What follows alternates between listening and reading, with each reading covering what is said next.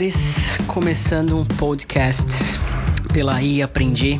E nesse primeiro episódio vou contar a história, a minha história e a história da I Aprendi e como tudo começou e o que eu tenho feito desde então, onde que eu tô hoje e onde eu pretendo chegar.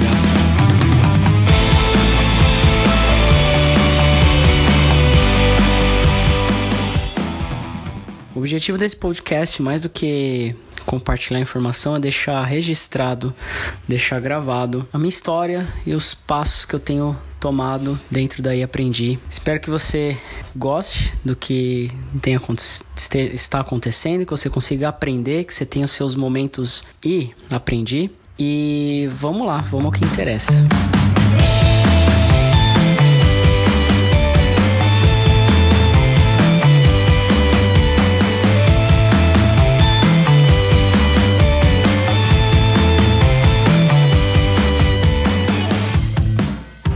Formado em sistemas, é, me formei na USP Leste e moro perto, né? Foi um, foi um processo decisivo aí para USP Leste, porque eu moro bem próximo caí no curso de sistema de informação meio que sem querer. Na verdade, eu queria sempre quis ciência da computação e fiquei em dúvida entre ciência da computação, engenharia da computação, mas o fato é que no final eu passei em sistemas, passei em ciências também, resolvi ficar em sistemas por conta da proximidade e menor custo para estudar. E nesse processo aí de graduação, levei aproximadamente sete anos para me formar. Entrei em 2007 e saí no comecinho de 2014.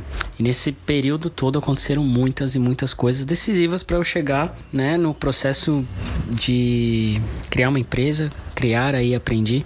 Quando eu comecei os cursos de sistemas, eu nem sabia o que era empreendedorismo, não se falava em empreendedorismo naquela época, em 2007. É, a gente tinha como tecnologia mais avançada de celular era o V3, Motorola V3. Não sei se você já ouviu falar, se você já teve. Eu não tinha, eu nem tinha celular nessa época. Eu fui ter o meu primeiro celular foi um Motorola Z3, que era uma versão é, superior ao V3, mas ainda assim é, não era um smartphone, né, que nem a gente tem hoje. Então só para você ter uma ideia de que a gente tinha o Orkut, não tinha o Facebook, não tinha o Pinterest, não tinha o Twitter, não tinha Instagram, não tinha é, Waze Google Maps, talvez, não lembro, mas esse era o cenário. Pra gente se comunicar também não tinha WhatsApp, era SMS mesmo, né? Então tinha que mandar mensagem, cada mensagem tinha um custo de centavos e tal. Enfim, esse era o cenário lá em 2007 e naquela época não se falava tanto de empreendedorismo, né? O termo startup então menos ainda. Mas o mais interessante foi que por eu ter ficado tanto tempo na faculdade, no final dela, uma disciplina chamada empreendedorismo para computação com a professora Luciane Ortega, trouxe aí algumas pessoas do, da área né, do empreendedorismo.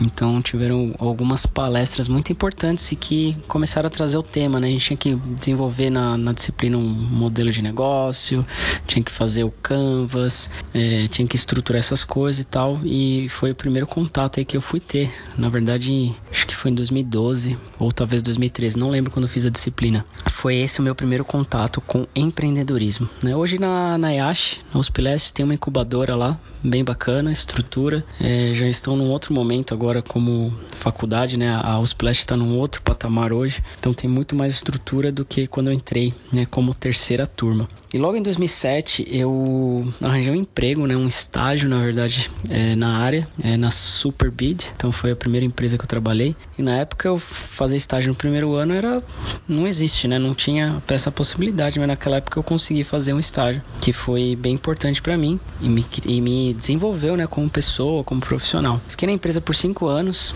é, tive contato aí com principalmente a parte de desenvolvimento de sistemas, automação de testes, análise de sistemas, desenvolvimento de banco de dados, enfim. E em 2011 eu consegui uma oportunidade de passar um tempo fora.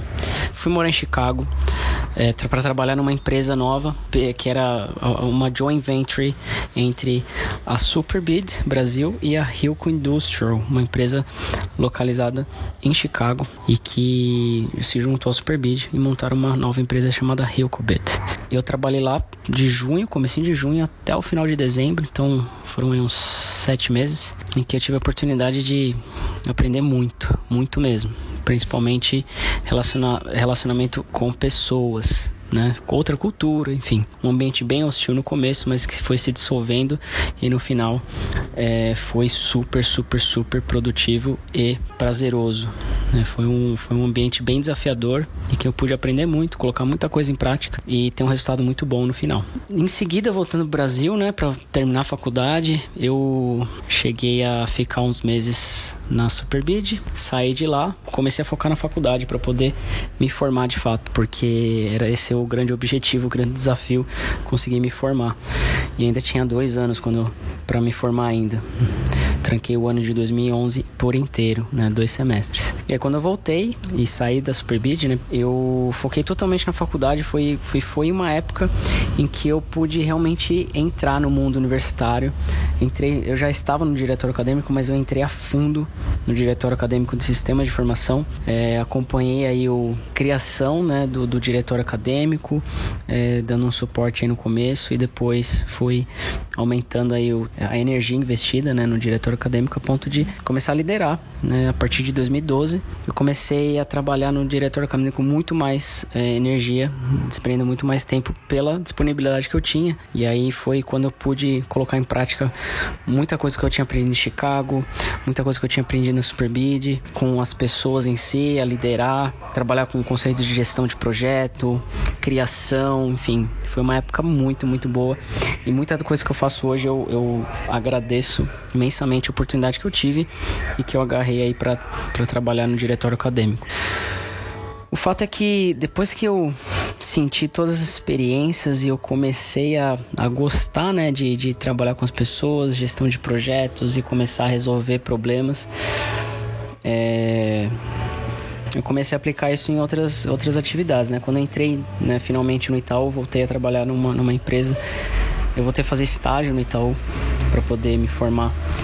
E aí lá eu fiquei aí por uns quase quatro anos. E o Itaú foi a grande transição aí entre o mundo corporativo e a, a, aí aprendi como é hoje, né, dando aulas de inglês, focando no aprendizado. E lá na, no Itaú eu pude perceber que a parte mais importante, a mais requisitada é a interação entre pessoas. Né? A parte técnica também é muito importante e é assim, todo mundo precisa saber a parte técnica, isso não é um diferencial, mas você saber lidar com pessoas, você ter essa inteligência emocional de lidar com pessoas diferentes é a grande sacada para você trabalhar no ambiente corporativo.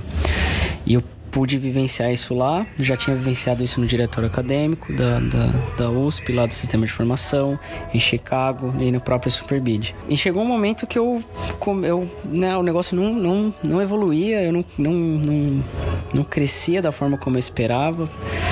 É, tinham várias questões envolvidas, é, muitas variáveis aí que eu não conseguia às vezes controlar. E aquilo foi, foi meio que me cansando, fui perdendo tipo, meio que propósito. Tinha acabado a faculdade, várias outras coisas tinham acontecido.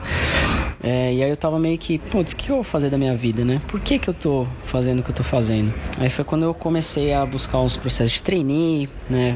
Acabei não passando nenhum, apesar de ter ido pra final de vários deles. É, mudei de área, é, comecei a ler alguns livros, fiz um curso muito bacana que é o Mastermind Lince, né? De liderança, inteligência interpessoal e comunicação eficaz, que foi um grande divisor de águas. Então, nesse processo todo, é, por mais dolorido que tenha sido, por mais é, fracasso aparente que tenha né, é, parecido aí para mim, foi muito importante. Então, todos esses fracassos, todas essas quedas, toda essa frustração no começo é, me moldou e me trouxe muito, muito, muito conhecimento. E o fato é que depois que eu fiz o Mastermind, eu comecei a meio que falar, meu, eu vou fazer uma coisa que eu gosto de fazer, que é ensinar. E eu já tive algumas experiências com o ensino na escola. Eu ficava na tarde toda na, na, na, escola, na época, no ensino médio. Quando eu prestava vestibular, eu tirava dúvida do pessoal, matemática, física, química, parte de exatas. É, tinha dado aula como professor voluntário de matemática na Educafro, na Moca, por um ano e meio, 2007, 2008. E aí eu comecei a falar, pô, eu vou colocar isso em prática. E eu fiz um cartãozinho para mim, oferecendo aulas de português, inglês, matemática, física e química. Isso em 2015. E aí em 2015 fiz esse cartão, é, depois de ter feito curso do Mastermind, é, ter lido alguns livros. E aí fiz uma viagem para Califórnia em novembro, né? Então comecei a dar aula de, de fato, peguei, peguei dois alunos, um deles era um amigo meu, Rodrigo Cavalcante, que é super amigo meu hoje. E a gente foi pra Califórnia juntos em novembro. Então tinha aí uns dois meses que eu tinha começado a dar aula de inglês. Tava engatinhando ainda. E trabalhando no Itaú. E aí quando eu fui para 30 dias na Califórnia, foi uma época bem complicada porque o Brasil não tava passando por uma fase muito boa economicamente. O dólar tava quase 5 reais. A Dilma, né, a presidente na época, estava para ser impeachmentada né, para sair do cargo. Essa era a situação de que eu fui viajar. Então fui para Califórnia, fiquei 30 dias lá, meio que alheio a todo esse cenário. Quando eu voltei da Califórnia, eu resolvi sair do Itaú. Falei assim, putz, isso não é mais para mim, não, não tá legal. Putz, acordar cedo tá muito difícil. Já não sempre tive problemas com horário para chegar cedo no, no, no, na Superbid, no Itaú. É, quem me conhece, quem trabalhou comigo sabe disso. Né? 10 horas para mim era um horário cedo, digamos assim. Mas nunca, nunca fui mandado embora por causa disso, né? É, sempre dava resultado e eu fiquei aí nessa área por quase 10 anos. Mas a grande questão é que eu não estava mais satisfeito fazendo o que eu queria fazer e resolvi, né, mudar, abandonar tudo. E foi quando eu resolvi pedir para me mandar embora. Então, fim de 2015, é, eu voltando da Califórnia, eu pedi para ser mandado embora. E finalmente em abril de 2016 eu consegui sair do ambiente corporativo e liberar todas as, as algemas que eu mesmo criei em mim e comecei a empreender de fato. Então já faz um pouco mais de dois anos que eu tô sem salário fixo no fim do mês, sem PLR, sem vale refeição, sem vale transporte. E todo esse cenário, esses dois anos aí me ensinaram muito, muito, muito, muito em como ser protagonista de fato aquele aquele clichê, né, de, de você ser protagonista e tal. É, realmente é, isso tem que, tem que existir. Para empreender você tem que tomar conta, você tem que arcar com todas as consequências e você tem que decidir, você tem que liderar a sua própria vida. E esse é o grande ganho para quem começa a empreender, saber lidar com essas questões. E saber lidar com, com esse mundo é, na minha opinião, a parte mais estável que você pode ter, por mais instabilidade que exista. Porque quando você toma conta, você tem que analisar todos os aspectos das, do, do seu negócio, da sua vida pessoal e você tem que saber equilibrar várias coisas. Quando uma coisa não vai bem ou você, você tem alguma coisa inesperada é que dá uma quebrada no meio do caminho, você não fica desesperado, você não entra em, em choque, digamos assim, da mesma forma como você entraria se você é mandado embora do nada, você não tá esperando, você tá num emprego e aí você sai, te, é, te mandam embora e você não tá esperando e aquilo é um baque muito grande. Então empreender é, talvez seja a parte mais estável de um trabalho, né, ter um negócio. Por mais contraditório que, que, que isso possa ser, na minha opinião, é realmente o que acontece.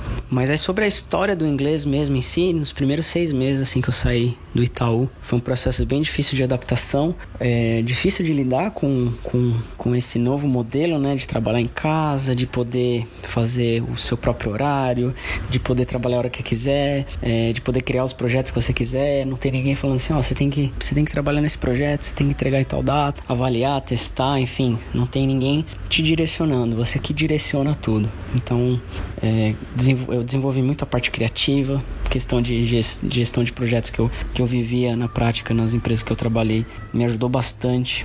Então, sou muito grato aí os, as pessoas que passaram pelo, pelo meu caminho nesse, nesses anos trabalhando no, no mercado, porque eu pude colocar em prática de fato quando eu comecei a dar aula de inglês. E eu comecei sozinho dando aula de inglês, é, como Philip, né? E aí depois Teacher Philip, né? Que é o caminho natural para quem começa a dar aula de inglês, é colocar um teacher no começo do nome, começar a fazer um cartão e começar a divulgar as aulas de inglês. E basicamente fiz isso também.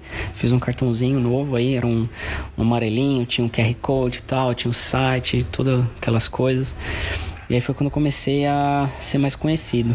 E nesse processo aí é bem complicado, né? Porque você tem que aprender a vender. Eu não sabia vender, nunca tinha vendido nada e aparentemente eu, não, eu achava que eu não sabia vender nada, né? Mas aí você começa a perceber que tudo na sua vida é uma venda, né? Um relacionamento é uma venda, é, na sua família você vende muita coisa, é, no trabalho você vende o seu tempo, por mais que você seja CLT ou você preste serviço, você vende o seu tempo. Então isso é uma venda também. Mas aí você começa a estudar mais sobre o assunto, começa a se especializar mais, entender mais como funciona essa ciência que é a venda, sempre pautado pela pela ética e pela verdade, né? Sua, sua própria essência. Isso é muito importante. Tem um preconceito muito grande sobre vendas, mas é uma ciência que, na minha opinião, é básica para qualquer pessoa independente de onde ela trabalha, o que ela faça, ou mesmo que ela fique em casa apenas. Se você interage com outro ser humano, você tem que vender. Mas enfim, comecei a trabalhar nesse processo de vendas, fiz alguns cursos, comecei a estudar e aí eu comecei a ver que eu não estava dando aula de inglês propriamente, não era é, o foco. E eu, eu trabalhava além do inglês, trabalho além do inglês. E aí foi quando eu comecei a entrar mais a fundo no detalhe e aí eu conheci um grande mestre e meu amigo Sandro, o mestre Rondokan, que me ajudou nesse, nessa transformação de Teacher Philip para e aprendi. Aí aprendi nada mais é do que uma escola de aprendizados, de conexões, em que o foco é o aprendizado através da experiência, sem dor, sem esforço, porém com muita dedicação. E, e esse nome vem, vem muito claro para mim durante a viagem que eu fiz para Califórnia, que eu estava com o Rodrigo nos últimos dias em São Francisco, em que a gente foi numa loja e em geral quando eu ia nas lojas eu sempre falava para pro atendente, né? Ele perguntava: "May I help you?" E eu dizia: "No, thanks. I'm just looking." Ou "I'm looking around." E eu sempre falei isso, mas na última, quase nas últimas lojas que eu fui, no, nos últimos dias lá em, em São Francisco, um cara é, chegou em mim e falou assim: You're browsing, right? E aí eu olhei assim e aquilo entrou de uma forma que eu nunca mais esqueci. Aquilo acertou em cheio, assim, é, quando ele usou a palavra browsing, porque é uma palavra que a gente está muito acostumado a usar. Entretanto, a gente nunca pensou, pelo menos eu nunca pensei a respeito da palavra browse. A gente usa os browsers, né, no computador, Mozilla, Firefox, né, o Chrome, Safari, Internet Explorer, todos eles são browsers. Por quê? Porque eles fazem a navegação na internet, que é um mundo virtual. E fez muito sentido. Eu falei, cara, é isso. Não precisei estudar, não precisei ler, não precisei decorar, simplesmente aprendi a palavra browser, browsing. So I'm browsing now, not looking around or not just looking. Então esse processo de entender o browsing, como que aconteceu, fazer essa observação me ajudou muito a construir aí aprendi. E, e essa é a base do ensino hoje, em que tem uma metodologia é, baseada na experiência, né? Uma uma metodologia desenvolvida pelo David A. Kolb. Você procurar na internet aí, você vai ver que tem um ciclo do aprendizado e baseado nesse ciclo de aprendizado pela experiência que eu pauto as minhas aulas, que eu pauto o conteúdo e que eu pauto o aprendizado tanto de vocabulário, de pronúncia, de fala, de escuta. O I aprendi não é apenas uma marca, não é, não é a minha história apenas representada numa marca, mas o I aprendi é um sentimento em que você pode transpor isso para qualquer área da sua vida, não apenas no inglês, mas qualquer habilidade que você queira desenvolver, você vai ter vários e aprendi. E os resultados são muito satisfatórios, porque quando a pessoa percebe que você pode aprender é, on demand, né, no, no, dia a dia ali, na, na no, no, no, fluxo da, da, da vida, é, o aprendizado se torna muito mais natural. Né? Obviamente tem um processo anterior em que você precisa é, seguir né, um, um caminho para poder desenvolver isso de forma é, protagonista, né, individual, mas é super possível. Então hoje na né, Aprendi é, a gente trabalha com com pessoas em que acreditam que o inglês é uma ferramenta para se alcançar um objetivo maior. O inglês não é o fim, o inglês é apenas um meio. E eu sempre digo que se você não sabe falar inglês, você está fora do jogo. E que jogo é esse? É o jogo que as pessoas no planeta Terra estão jogando. Talvez se tivéssemos pessoas em Marte, teria um outro tipo de jogo, com outro tipo de comunicação. Mas hoje a gente utiliza essa comunicação como um meio para se jogar esse jogo que é a nossa vida. Então, se você está ouvindo esse podcast, se você está me ouvindo aqui agora em português, quer dizer que você está dentro desse jogo. Entretanto, tem um jogo muito maior rolando aí fora, que é, que é o jogo em que as pessoas falam inglês. Então, se você está afim de entrar pro jogo, entender melhor como que se joga esse jogo, manda um e-mail para mim, philip@iaprende.com. Deve estar na descrição desse podcast em algum lugar, ou algum post aí na rede social, ou manda um direct para mim em alguma em algum lugar, Instagram, Facebook, Twitter, é, pelo SoundCloud, pelo, enfim, de alguma forma você vai conseguir me encontrar. E a gente bate um papo, vai ser muito bom poder te conhecer e de repente a gente pode gravar um podcast junto para né, compartilhar um pouco dos seus e aprendi, seus aprendizados, sua experiência relacionada aí focado no seu aprendizado. Espero que vocês tenham curtido esse primeiro episódio e a gente volta a se falar aí nos próximos com outras pessoas, outros convidados ou talvez só eu, mas vamos evoluir juntos, vamos é, criar esse podcast, dar o primeiro passo que é tão importante aí, pensando num fazer um uma, montar uma história, né? Deixar registrado algumas coisas. Agradeço a atenção, esses minutos aí que passamos juntos. Nos vemos por aí, em algum lugar desse planeta ou pela internet. Take care yourself. See you next time. Cheers. Bye bye.